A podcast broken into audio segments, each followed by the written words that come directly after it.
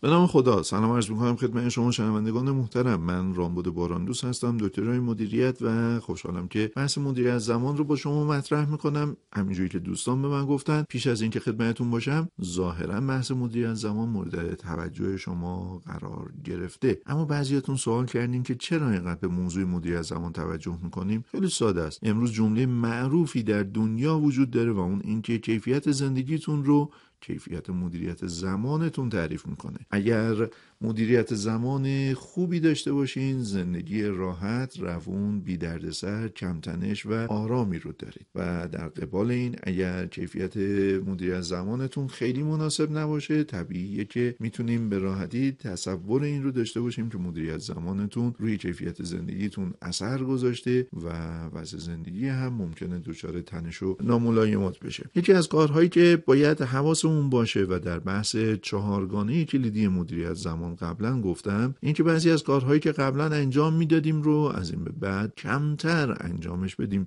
یا بهینه مصرفش کنیم. از جمله نکات این موضوع بحث تلفن هست. آمارها نشان میدهد که در دنیا معمولاً خانم‌ها 5.5 سال از عمرشون رو پای تلفنن و آقایون 4.5 سال رو. معنیش اینه که ما 4.5 سال از زمانمون رو صرف مکالمه با دیگران میکنیم. نمیگم این مکالمه مناسب نیست یا ضروری نیست، بلکه میخوام عرض بکنم خدمتتون ما 4.5 سال زمان داریم که میتونیم خوب، بهتر و مفیدتر ازش استفاده بکنیم. در واقع کارهای مناسبتر رو با ارزش بالاتر رو مورد بهره برداریش قرار بدیم. در مورد ارزش زمان هم و شیوه صحبت و شیوه محاسبه اون هم با شما قبلا صحبت کردم. اما در مورد مکالمات تلفنی چند تا نکته رو عرض بکنم خدمتتون. یک، وقتی تلفن زنگ میزنه خاطرمون باشه که ما مدیر بحران نیستیم که تلفن پشت خطش حتما یه اتفاق واجبی وجود داشته باشه و همون لحظه‌ای که زنگ میخوره حتما باید شیرجه بریم روی گوشی تلفنمون یا تلفن همراهمون و پاسخش بدیم. متناسب با شماره‌ای که روی گوشی موبایلمون میفته و تلفن خونمون میتونیم تشخیص بدیم فرد پشت خط کیه،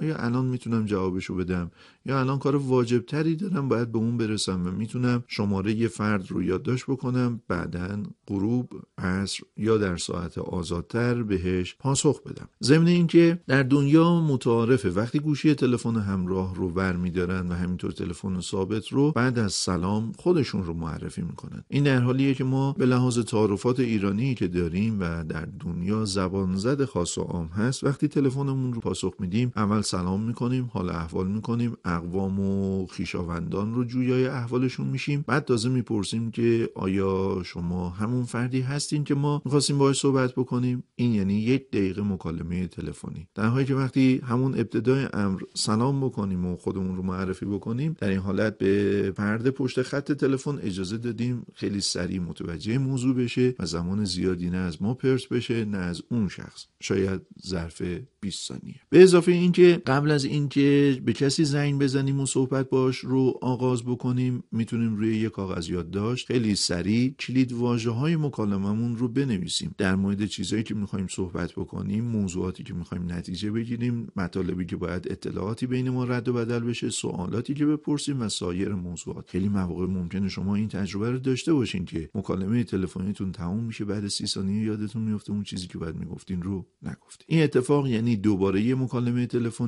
یعنی دوباره کاری که یه خطا در مدیریت زمانه. دوباره حال احوال کردن و صحبت کردن و خوش آمدگویی و حال احوال پرسی، و این یعنی 1 دقیقه اتلاف زمان مجدد و تازه میریم سر اصل مطلب. این اتفاق خوبی نیست. سلام اولیه رو کوتاه بکنیم، تعارف رو کم بکنیم، آهسته و با صدای یواش صحبت نکنیم، صدامون رسا باشه که شنونده ما بتونه افعال ما رو، جملات ما رو، کلماتمون رو متوجه جه بشه. حتما عباراتی که میخوایم در موردشون صحبت بکنیم و چه مطالبی باید بینمون رد و بدل بشه رو حتما پیش از مکالمه روی کاغذ بنویسیم و بعد بدانیم که در چه دامنه‌ای صحبت میکنیم. متمرکز بر صحبت باشیم، از مسیر گفتگو خارج نشیم. میدونین حرف میاره و این معنیش اینه که ممکنه ما دچار تشتت گفتاری بشیم، از تهران صحبتمون شروع بشه و به بندرعباس ختم بشه. درسته که با مکالمه شهرهای مختلف رو سپری کردیم، اما موضوع اصلیمون باقی مونده. نکته دیگه‌ای که در مکالمه تلفنی باید توجه بکنیم اینه که به حس و حال طرف مقابلمون خوب حواسمون باشه. وقتی طرف مقابلمون با عجله حرف میزنه، معنیش اینه که خیلی فرصت گفتگو نداره، یا اگر خیلی آهسته داره صحبت میکنه یعنی در جاییه که فرصت مکالمه نداره. اینا میتونه کمکمون بکنه تا حواسمون در مکالمات تلفنیمون باشه. یه نکته دیگه رو هم عرض بکنم و این بحث رو ببندم. بعضی‌ها موقع مکالمه تلفنی یادشون میره که خودکاری رو ناخودآگاه دست میگیرن، قیچی که رو میز بوده رو برمی‌دارن و شروع میکنن با کاغذهای دور و برش کلنجار رفتن. حاصل این کلنجار بعد از مکالمه تلفنی معلوم میشه که ظاهرا زیر دستشون کاغذ مهمی بوده که ناخودآگاه و بی حواس روی اون خطی رو کشیدن که نباید میکشیدن، یا با قیچی خطی روی اون انداختن که نباید میانداختن. امیدوارم توجه به مباحث مدیریت زمان کمک اون بکنه بهتر، مفیدتر و سریعتر به پویایی اقتصادی خودمون برسیم.